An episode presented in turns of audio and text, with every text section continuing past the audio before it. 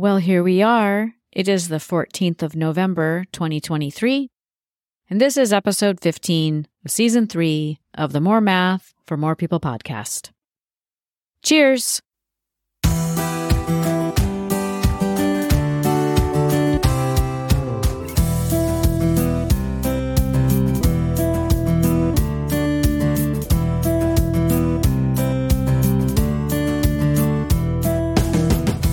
Hello there, I'm Joel.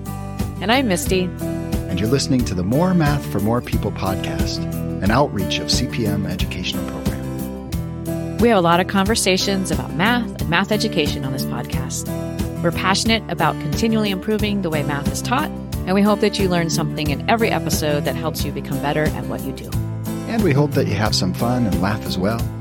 That always makes things a little more interesting. Yep, we're pretty passionate about having fun, Joel. Mm-hmm. So please have a listen, and we think it'll be well worth it. Boom.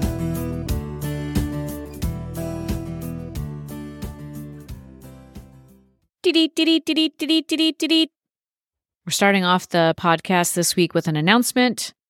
If you're listening to this on the day that it released, tomorrow, November fifteenth, is the final day for the early bird pricing for the twenty twenty-four C P M Teacher Conference.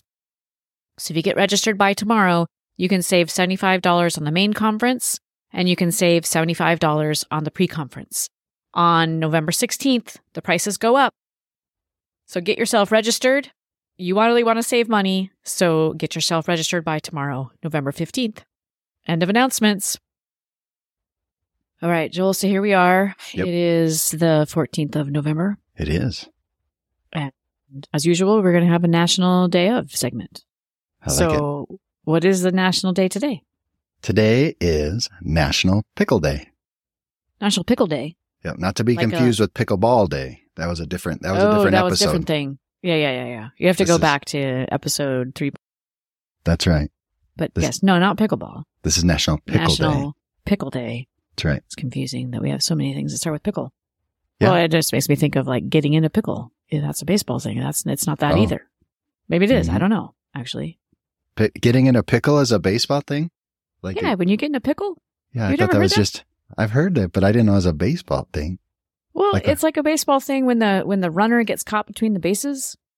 That just sounds like trouble. Ha- well, it is, but it's called, it gets, called to get them in a pickle, right? Oh. And then they have to throw the ball back and forth, yeah? and you know, there's know certain ways name. they do it so that they don't interfere or obstruct. And when you're umpiring, that's what you have to really start watching for is interference and obstruction. But we used to play it when I was a kid, too. We used to try to play that. But it was hard because the people just throw the ball back and forth, back and forth, back and forth. Hmm. And then you're not trying to get from one base to another. I don't know. We tried to mimic it as a game. And it, it seemed like it was going to be more fun than it was. It wasn't. But it didn't live up to your expectations? It didn't really live. Because only, there's only two people throwing the ball back and forth. There's not like the whole, you have to trade off players and lots of other nuances to it. So sounds like it might be worth another try. And you could do it on today. I could do it today. I'd have to find some people, baseball mitts and gloves, and a baseball. Two things to be a base. Yeah, but I could do it. It's right. It's true. I could do that. How how open would your neighbors be if you came out the front door with your glove and just said, "All right, everybody, who's who's in for a pickle?" And then who wants then, to play pickle yeah, right here in the street? Yeah. Well, okay. Maybe. Great. Okay. I don't know. Okay. Anyway, I don't think that's what the day is about. No. Oh, okay. Is it about things that are cured and yeah. pickled? I don't know. There's, there's that's yeah, with vinegar or otherwise yeah. fermented. Fermented foods. Fermented foods. Yeah. I think it's interesting that the word pickle comes from pickling. But it, like the, I think wow. that's interesting. I know. But the, that the earliest that archaeologists have found evidence mm-hmm. of pickling was mm-hmm. back with Cleopatra and Julius Caesar in that time. Mm-hmm. I'm not sure what that year was. In the something B C Egyptian times. Very, very old That's times very of the earth, yeah. Hmm. Yeah. Well, and when you say pickling, you mean like like fermenting things mm-hmm.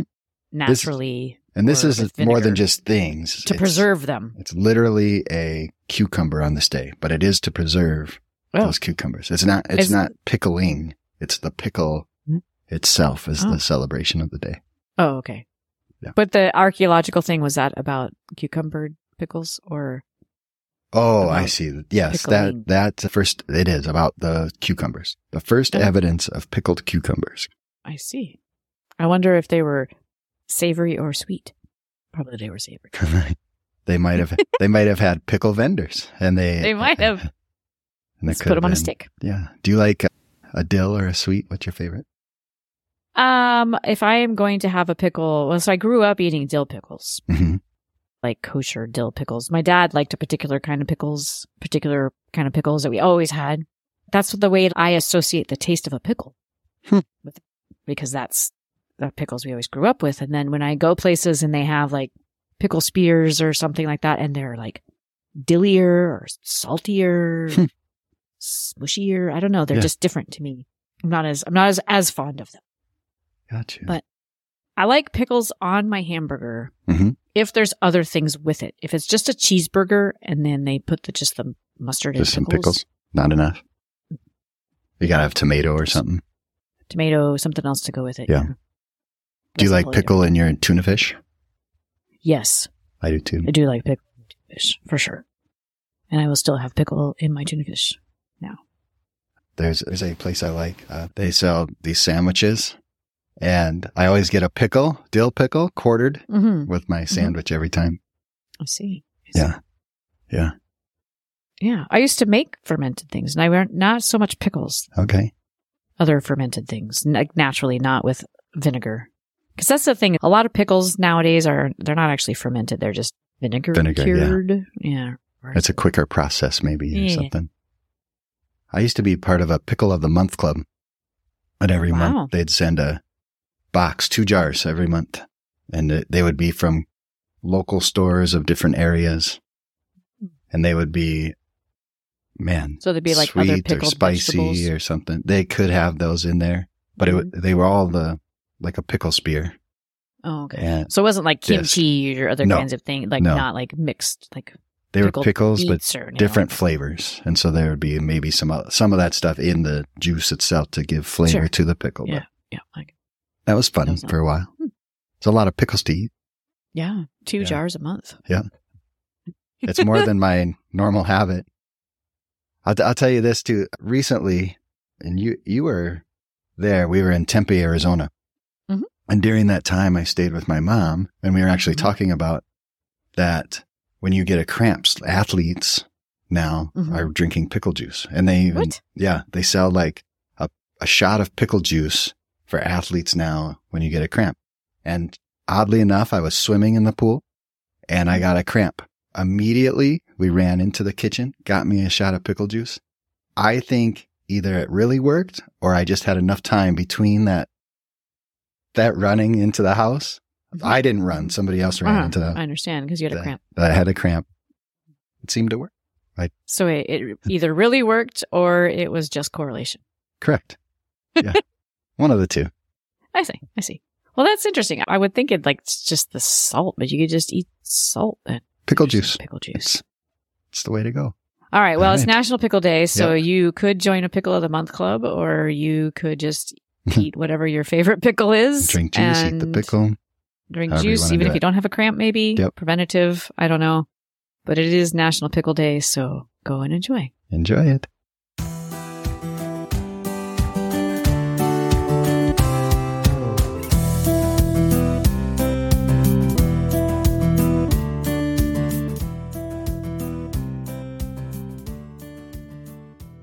So this week we have something a little different for you. We're going to do a reprise of a conversation that we had on season one of the podcast. And we're bringing this up in particular right now because when teachers embark with C P M, the three pillars can be challenging. Collaborative learning, problem-based learning, and mixed-based practice are embedded into the program. And teachers can work really hard to bring these into their classrooms in full and complete ways. Personally, I think that mixed-space practice can be the one that is the most challenging of those three, because it's the one that in some ways makes C P M the most different from other programs that strive for collaborative learning and include problem-based learning activities in their curricula. Mixed-based practice is the one that is hardest to get, it's the hardest to understand, and is sometimes the hardest to implement. And a big part of the mixed-based practice pillar is the storylines of the C P M courses. So we're going to go back to a conversation that we had with Doctor Leslie Dietiker back in October of twenty twenty-one. It was on podcast thirteen of season one, where we had a conversation with Doctor Leslie Dietiker around the mathematical storylines. So here you go. Enjoy. So we're here today with Doctor Leslie Dietiker. Doctor Leslie Dietiker is an associate professor of mathematics education at the Wheelock College of Education and Human Development at Boston University. She teaches courses in mathematics and pedagogy to future high school mathematics teachers, as well as research and theories in mathematics curriculum to master's and doctoral students. She is an elected board member of the International Society of the Design and Development of Education and is on the advisory board of the C P M Educational Program. Doctor Dietiker also designs and leads professional development for schools and districts in the Boston region. Doctor Dietiker taught high school mathematics and computer science at a public high school in San Francisco, California for seventeen years. She has received a national board certification and is also a lead author of seven C P M textbooks. So welcome, Leslie. Yeah, and welcome. Thank you for being here with us today on the podcast. How are you today? Thank you so much for having me. I, I'm doing well. Good. Great. So you were involved with the writing and editing of C P M courses for some time and have been instrumental in the, the development of pretty much all the current courses. One of my first memories of you was when we were working on the Making Connections writing project in Davis in two thousand eight. And this was the very first time that I had ever heard of a mathematical storyline. And this is a pretty important feature of C P M courses, turns out. So I would love to hear what you could tell us about mathematical storylines. What are they and why are they important? It's so interesting. Thank you for those memories. Uh, you know, I got to say, it brings me back. And what's really on my mind right now that you say that is how much it maybe has changed. But back then, the mathematical storyline was really a conceptualization that I think supported my thinking in how content can unfold in, in a textbook or in my classroom. And what I, I remember vividly back in those days where we were really talking about tasks and lessons and chapters and books is that that we could talk about those things. So those things we had words for. We had words for definitions. And if we wanted to have some kind of exposition where we defined something, we had toolkits or we had math boxes or things like that. We have words for mm. tangible items of curriculum materials, but it was really, there was limitations in terms of language for thinking about how mathematics evolves and changes across a lesson. And when I would think about how certain choices might set up or not set up or ruin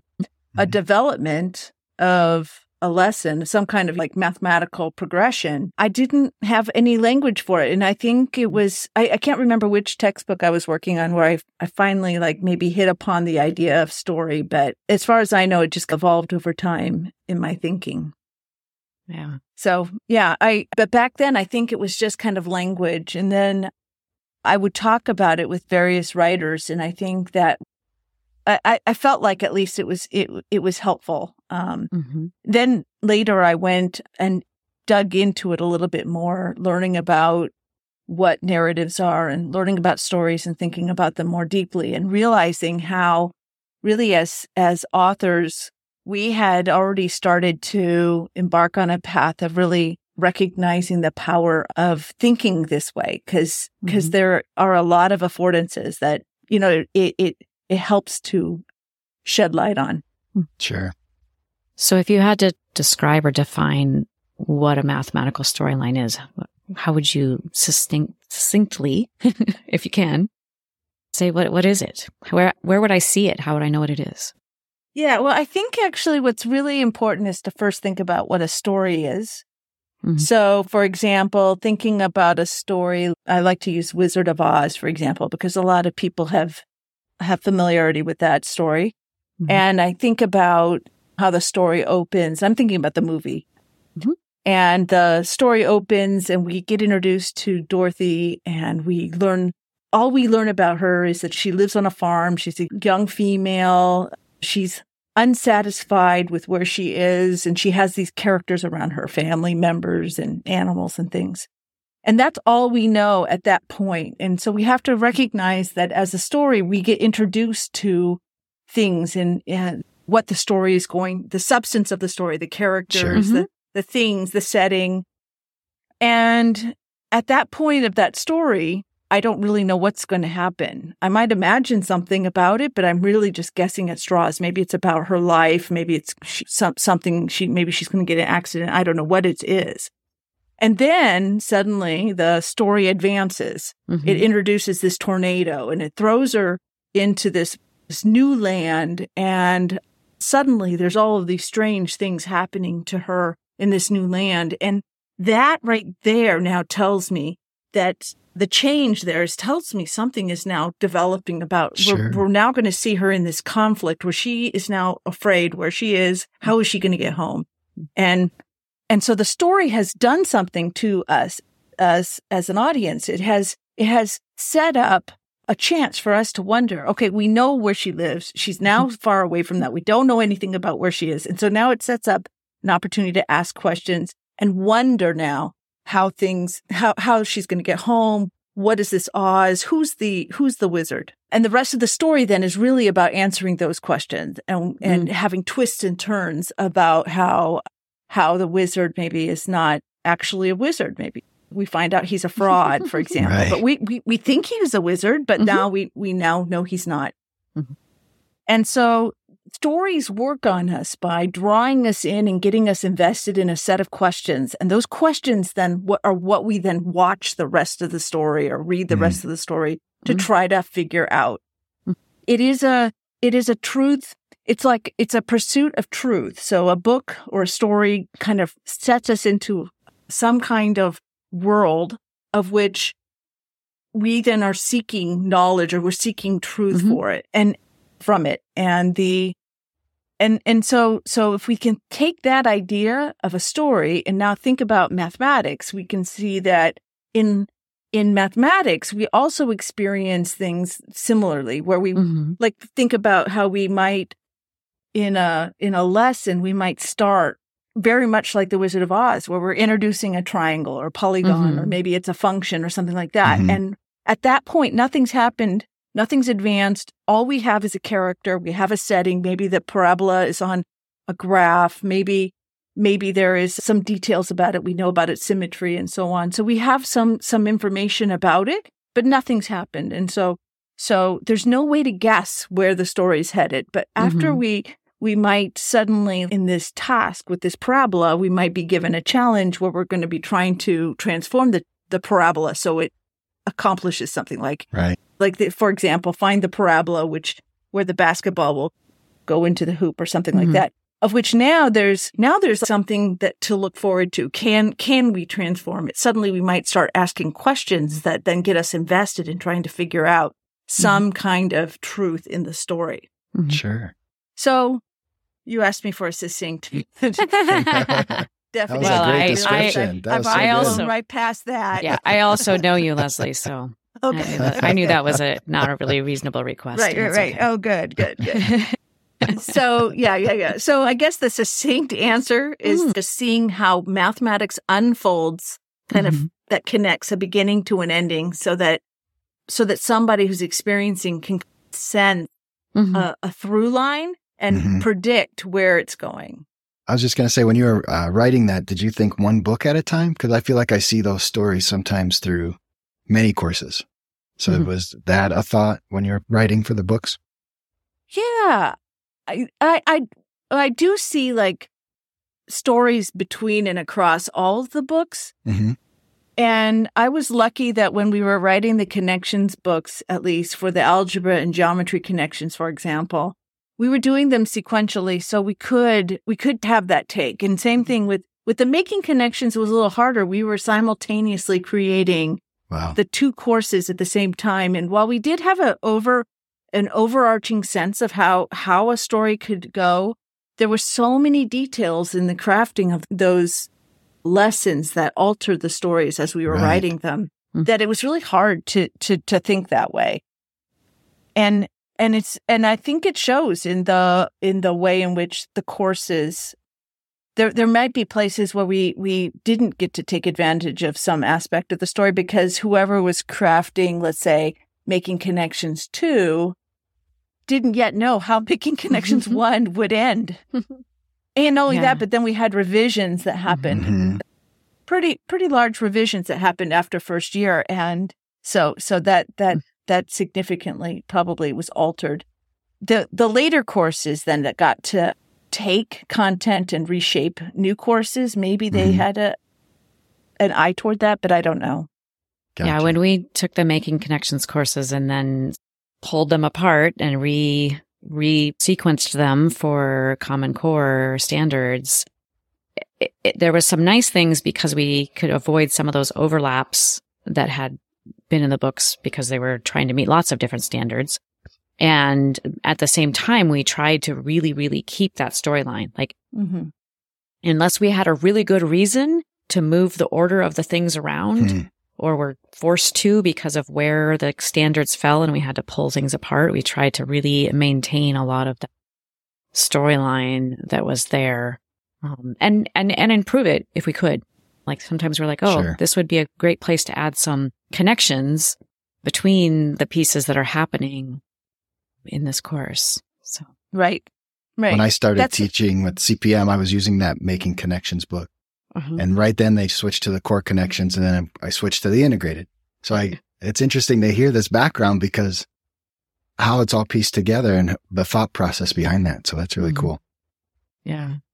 I, I like how there's two things I thought about while you were talking. One is I like the idea that the storyline, it's kind of an analogy or metaphor, but it's not at the same time because the characters in a story, as I'm learning, like the, with the example that you gave about Dorothy, I'm learning about the characters as they're doing things in the story, right? As things are happening to them and as they're responding, I'm learning about, oh, what the Cowardly Lion is like and what it, what his personality is and how he behaves and his attributes, basically.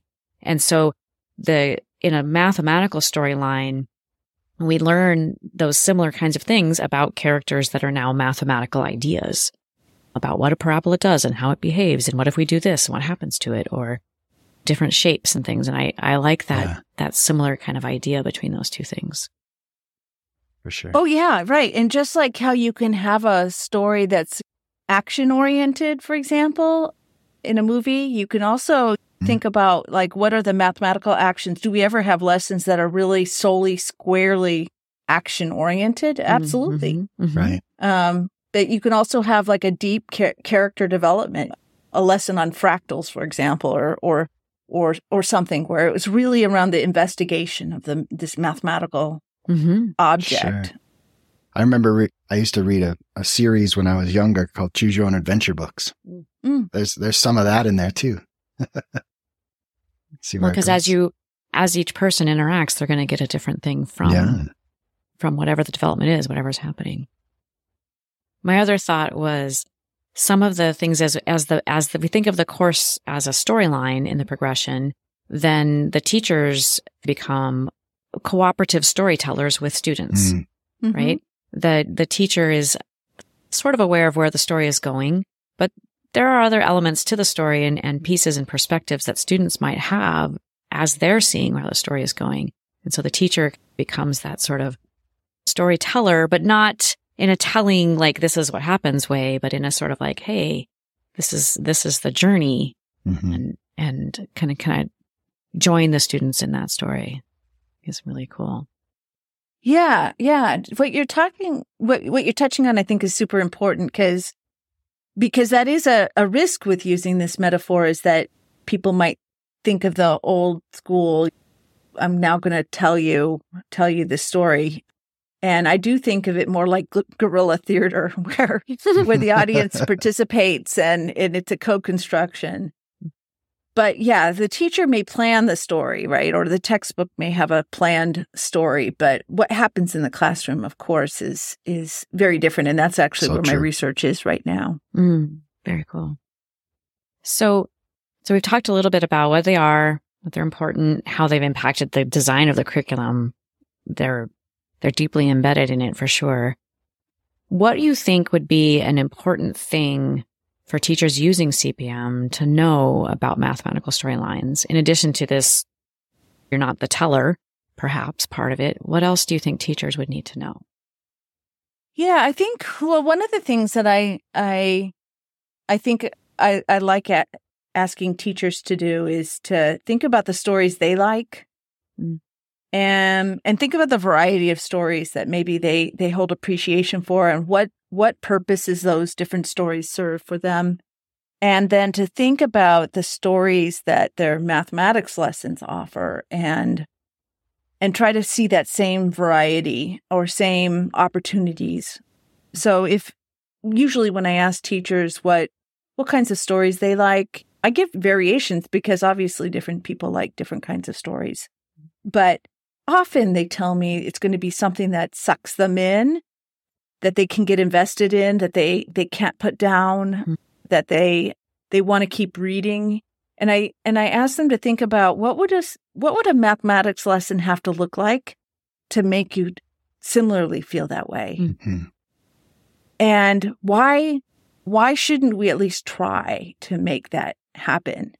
I think that mm-hmm. that there are There are stories that don't grab us, and I, I'm certainly not one to think there's like a, a, a quick fix, right? We can't we can't make every every lesson. It, it would it would actually be worse if we made every lesson a fabulous story, because then it would get so predictable in that way that right. it wouldn't work anymore, right? So if you think about it, stories work best when they vary, mm-hmm. when when they offer us something to, rich to think about, but yet they're not predictable. They're not leading us through the nose, and and then have, have teachers then apply that reasoning to thinking through what kinds of opportunities they're offering, their, what kinds of stories they're offering in class.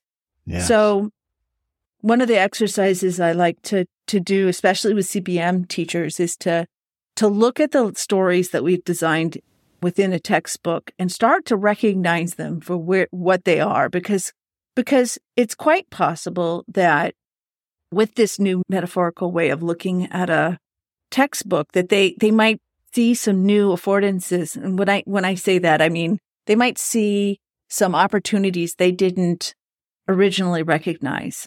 Um, if you, if I think back on my long teaching career and I think about the various ways that I, I interacted with textbook materials, mm-hmm. I can remember times when actually I would turn to a textbook and say, okay, now I need a task.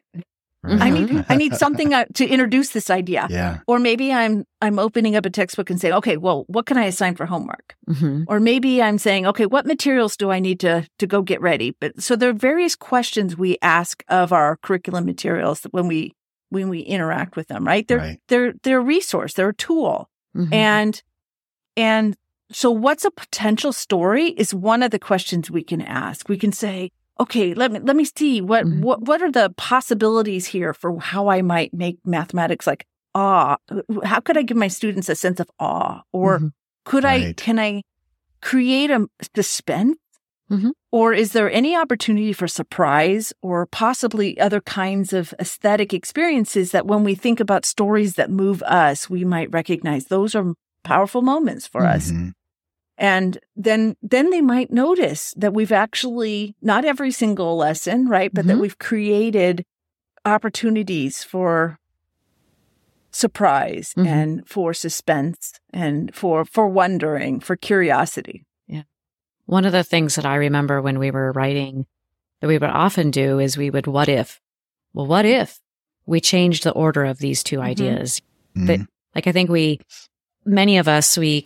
grew up with some sort of like, oh, you teach this, then this, then this, then this, right? This sort of progression of whatever traditional learning it was. And we did a little bit of, well, what if, what if we did this lesson or this idea first? How might that change the way kids engage with this next concept? And there were sometimes, and I think that's one of the in my opinion, one of the most amazing things about the geometry book is the doing of symmetry before mm-hmm. congruence. Right. Mm-hmm. And and that that just that whole idea of like, oh, well, we're going to investigate this, and then this other idea comes out of it. And sometimes it, it's that is one of the big challenges when teachers, when they're first implementing, because they're like, well, that's not the order it's supposed to be. Right. Because they're used to some other story.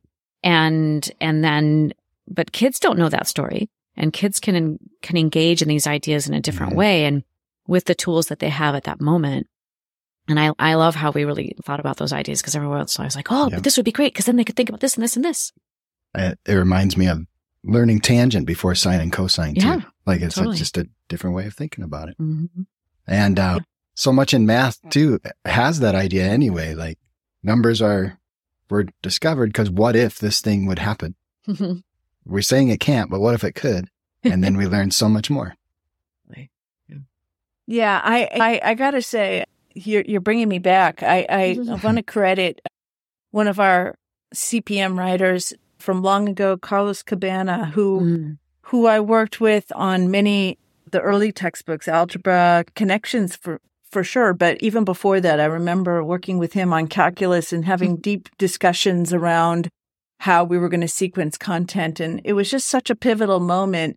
I think Like, while I was completely on board with totally changing the kinds of experiences students had with mathematics and really trying to think about what would a what would a calculus textbook look like if it was completely problem-based, that that's where mm-hmm. my head was. And I remember distinctly discussions around how we were going to start. And everything that I was coming up with was from my pre-existing beliefs mm-hmm. of, of sequence mm-hmm. of what content uh, uh, of calculus. You have to, of course, start with limits, and mm-hmm. then you you do continuity, and then you mm-hmm. yada yada. Like mm-hmm. and and he at one point in the middle of a discussion, he's like, "I th- think I just realized that you're assuming we're going to start this sequence, and and and I'm not assuming that. Like, why not start with integration?" And I'm like, like it was like a bomb detonated. Mm-hmm. I, I I did not see that coming, yeah. and and I I wasn't quite quite honestly I wasn't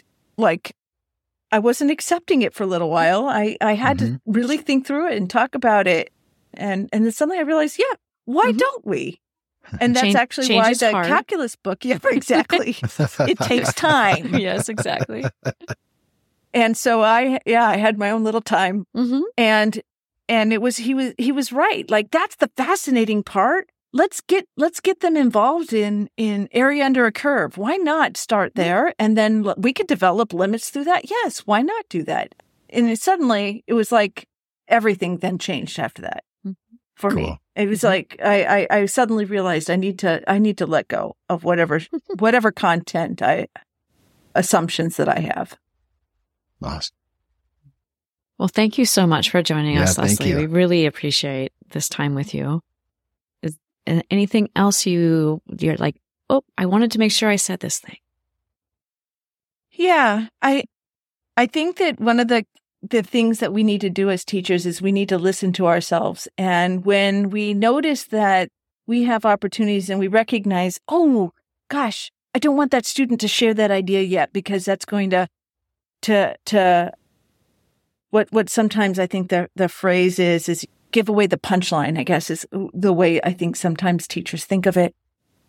That there there's that that's a recognition that we see opportunities for for moments of surprise or for deep wonder, and that that those those are the things we can lean into. I think that mm-hmm. that kind of is is what all of us probably can tangibly recognize that has happened to us.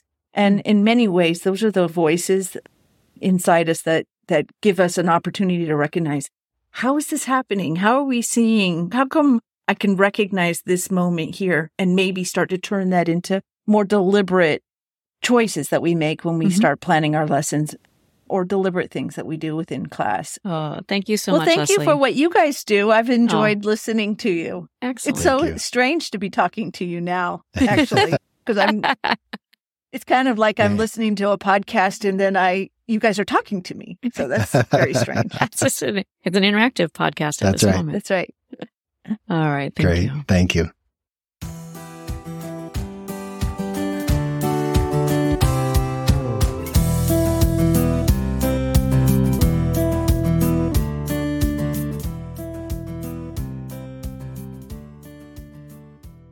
that time again when we hear from our participants and to join them on their journey. We're happy to have another update from our teachers, and let's take a listen and what they're up to. Hi, Misty and Joel. I just finished my first quarter with C P M and things are looking up. I've been using more S T T S, that's study team and teaching strategies with my students, and they seem to be responding well. I just recently tried Jigsaw and Pairs Check and loved the conversations and the mathematical ownership that I saw students taking. I really saw students have authority with the math that we were learning, and they really, it was cool to see each student take some part in explaining and owning the mathematical skills that we were developing. If students got stuck, that also became apparent, and I could see really what they were getting stuck with, and I really got a window into their thinking, and it was just really awesome to see that. I've also been letting groups work more on their own and been sitting down with the struggling groups and working on problems with them. And I feel like that's been going really well. I, I've seen students helping each other, really awesome collaboration and conversations happening. So I, I just love the structures that C P M provides, and I think students are responding well to it. I'm still resisting going over all the problems. That's like a struggle I've been having when it seems like most students are not understanding a particular problem. I'm like, all right, hey, class, let's everybody write this down. And I think I could save on time if I let back on that and let students struggle together. I'm working on developing a poster, as is recommended, where we go to the board and think about what to do when we're stuck. So I think that could help if I had a place in the room where to refer to when teams are stuck. And that just kind of brings up like one of my biggest struggles is with time in my regular integrated one, ninth grade math class.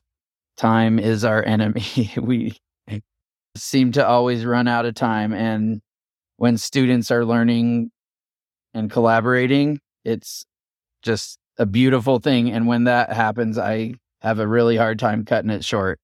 Just the other day, a girl got stuck with something, and this other student was being really patient, explaining and teaching that student what they were doing when they were doing transformations on the plane. So when I see beautiful teaching moments and learning happening, I'm going to let it happen and we'll get there. So that's one of my struggles. I know I got to keep working on finding those critical problems and focusing on those. But when awesome things are happening in class, I it's something to celebrate. I just love how many resources C P M has. I, I've been looking into more S T T S and brain breaks. I highly recommend checking out the team support and the team resources tab. The brain breaks, I hadn't really thought of or known about some of those ideas, and it just sounds really cool. I'm excited to try it. I also like the icebreakers. I want to do more of those. I've printed off some interview questions to get teams more familiar and acquainted with each other, more comfortable working together. And my advice would be to just keep trying things out. That's how I've been learning and how I think I've kind of come across some of these things that are working out well with my students. And also to let students find their way and to recognize that I'm here to support them as needed, but it's a lot better when students teach and when students say things than when I do. So that's kind of uh, something I'm learning as we're going and as students are becoming more confident and competent as well. So thanks for listening, and can't wait to report next time. Take care. It's Maggie, and this is where I am on my journey. My students have just taken the Chapter two test from Inspiring Connections, Course three, and we call them, instead of a chapter test, we call them a check for understanding. And what I'm loving about the Chapter two test from C P M is that it's really comprised from content in Chapter one and Chapter two. And so what I've done is I've broken it down so that the students are actually getting three different grades on like the three different major topics in Chapter one and Chapter two. So it was covering like scatter plots and association, the transformations, and then linear functions, but more specifically looking at proportional relationships and being able to compare different proportional relationships using the unit rate. And so I have just returned the assessments to the students, and they were so happy. And it was like a time for them to celebrate because this was the te- second time that they had been assessed on it. And not that the first time didn't go well, but I know that whenever you're doing something the second time around, you're always more confident. And so I know that the students will do well when they feel confident. And so given that this was really essentially a reassessment, they felt really confident. And I even saw that where on the assessment, at the top of each page, it's basically a circle with essentially two eyes. And the students have to fill in what their what the expression is. And it was it was really interesting. I had never done it. To be honest, I kind of was like, this is kind of silly. But it gave me a little insight into what the students were thinking. And so even those like little things of what are the students feeling leads to great conversation afterwards. Now, you would never use that in terms of grading it, but when you're handing them back, you can have the conversation of, oh, I see that you were a little nervous, but you did very well. How can we make you feel more confident, or what are ways that you can do to double check your answer? Math is always amazing because and especially with C P M, you can represent things in different ways. So if it's a graph and you're not feeling one hundred percent confident, could you change it into a table so you feel more confident in it? So it's leading to more conversation. But then also the opposite had to happen where I saw that they, based off the, this, this smiley face or this feeling, that they felt pretty confident. And in going through, what I noticed is that like maybe they had rushed through it.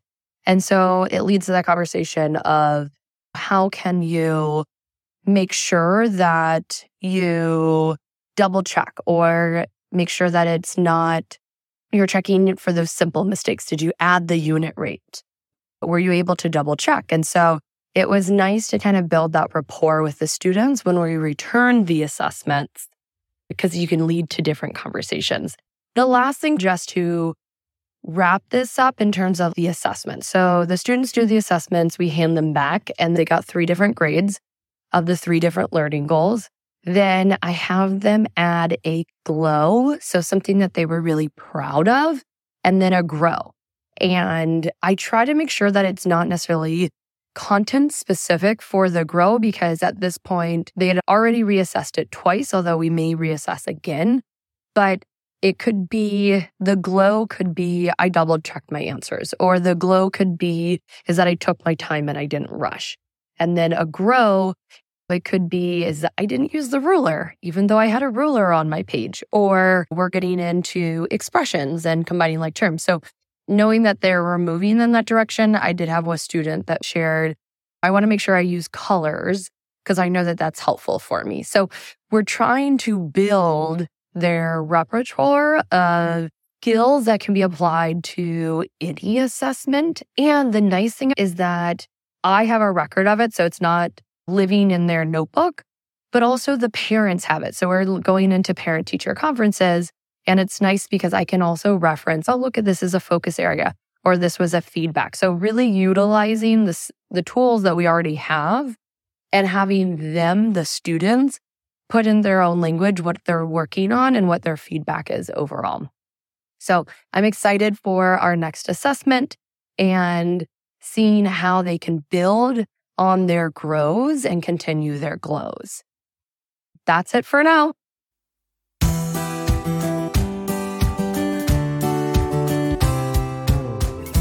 So that's all we have time for on this episode of the More Math for More People podcast. For more information and to stay connected, find C P M on Twitter and Facebook.